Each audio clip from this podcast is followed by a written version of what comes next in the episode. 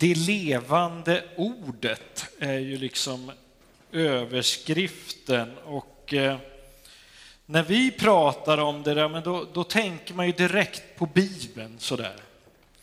Och det är inte så konstigt för det är det som vi närmaste vi har liksom att hålla oss till. Men eh, vi, måste, vi, vi behöver vidga detta lite grann. För tänk dig så här, när eh, Jesus levde hade han en bibel?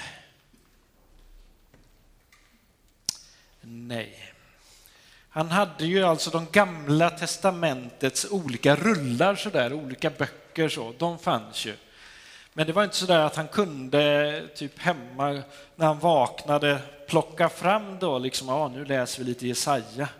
Det var inte riktigt så.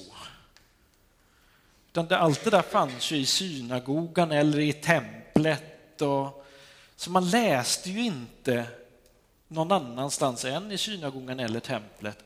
För övrigt liksom fick man det hört för sig. Så det levande ordet är både det skrivna också det, och det hörda ordet. Kan vara bra att ha i åtanke. Texten jag utgår ifrån är från Hebreerbrevet kapitel 4, vers 12 och 13. Så här står det. Ty Guds ord är levande och verksamt. Det är skarpare än något tveeggat svärd och tränger så djupt att det skiljer själ och ande, led och märg och blottlägger hjärtats uppsåt och tankar. Ingenting kan döljas för honom.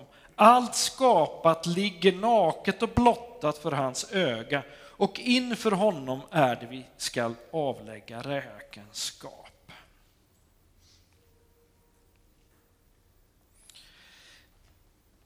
En liten fundering. Är ord magiska eller speciella överhuvudtaget så?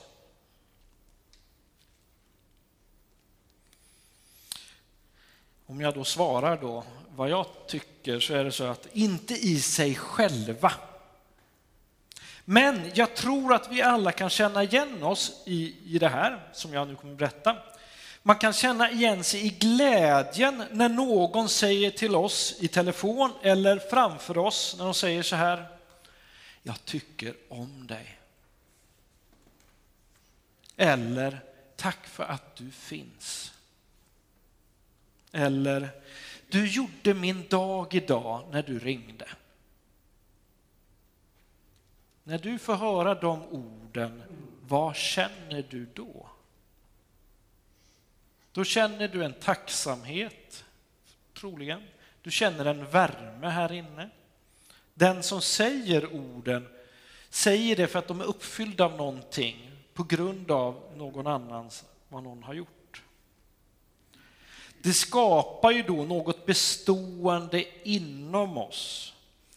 Och där kan man då se att orden som bara ibland är liksom, ja, står för sig själva sådär, blir någonting speciellt för det skapar någonting i mottagaren.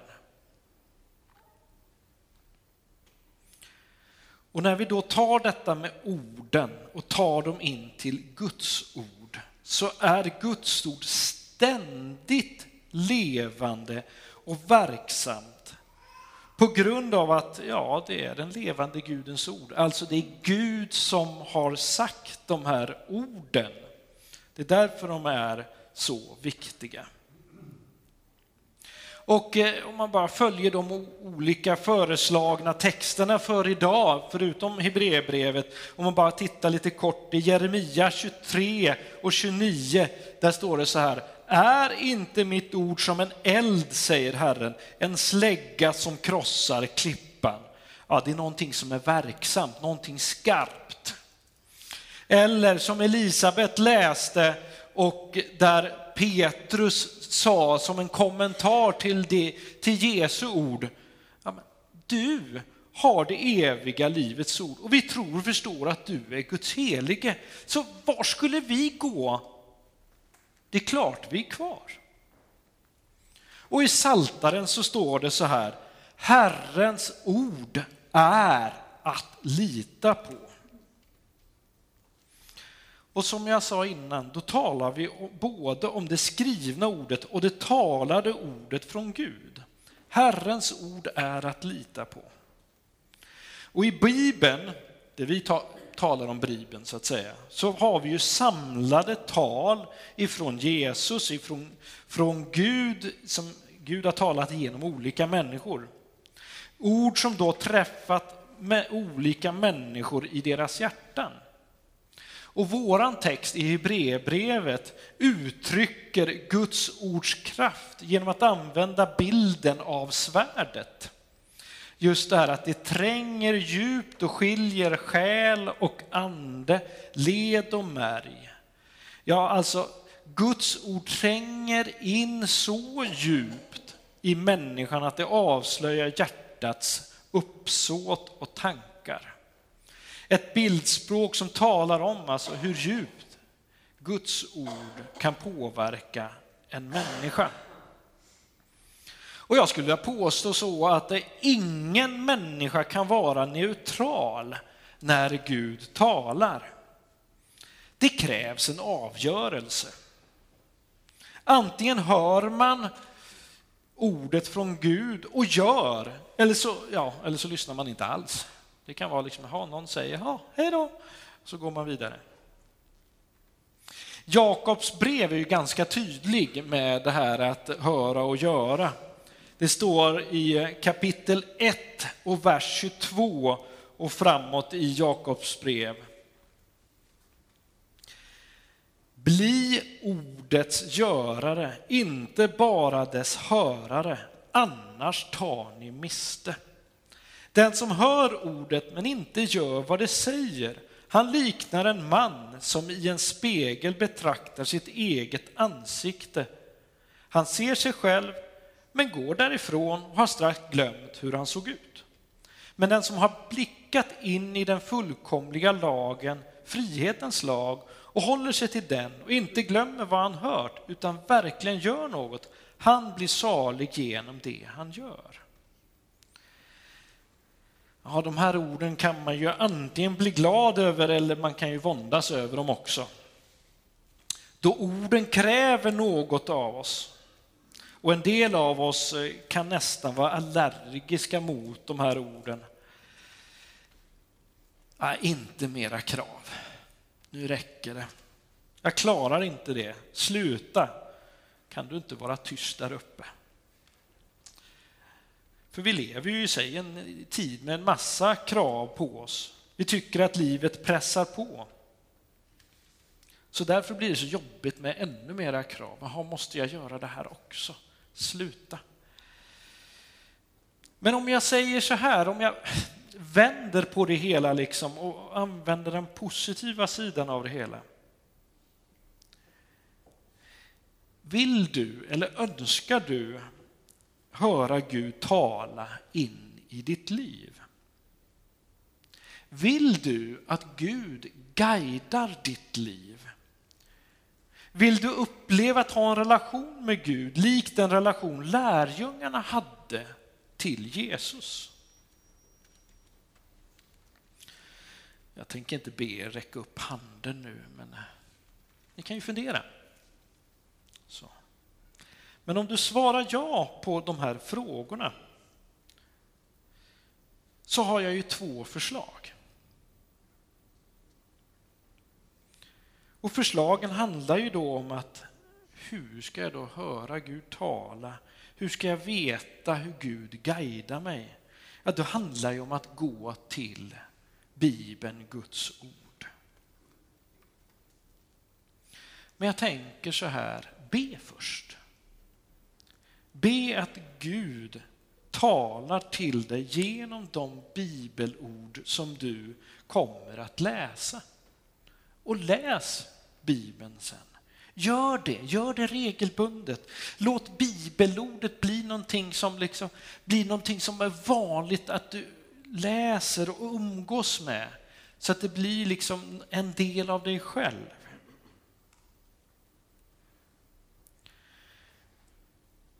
För jag tror så att Guds ord är levande och verksamt. Alltså, jag tror att Guds ord först och främst påverkar och förändrar oss själva. Och jag tror på något vis sådär att eh, vi mjuknar och börjar se på andra människor på ett annat sätt. Jag tror vi ser människor då med Guds blick. Och jag tror att Guds blick för det första är en varm blick som är full av kärlek. Det är en blick som matad i oss kan få oss att våga ta steget att gå ner till hela människan. Ja, det vi tidigare kallade RIA, men gå ner till hela människan och våga servera mat till människorna som har bott där under natten. Ja, vi kanske till och med vågar sova över för att vara den människa som är den stabile där. Men det kan också vara att den här blicken får oss att vilja engagera oss i samhjälp till exempel, som hjälper andra människor på andra ställen. För någonting har hänt i mitt hjärta. Det kan också vara så att på grund av att det hänt någonting i mitt hjärta i läsandet av ordet, umgåtts med Gud i bön, så vill jag möta de unga scouterna och visa dem att Gud älskar dem.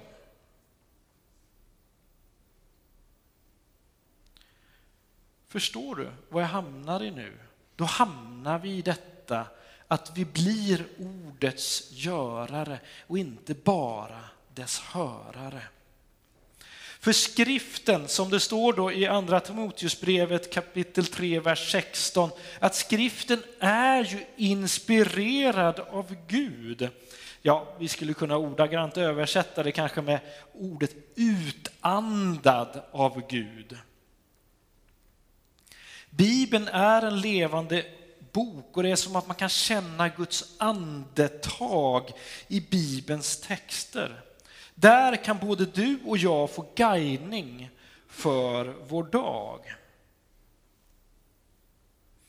Du kanske protesterar nu för att eh, du tänker så kanske att ja, ja, ja, men jag håller ju på med ekonomin här liksom. 318 000 och sen ska det här in i en stor ekonomisk ekvation eller du håller på med datorer med ja, alla uppkopplingar och sånt där.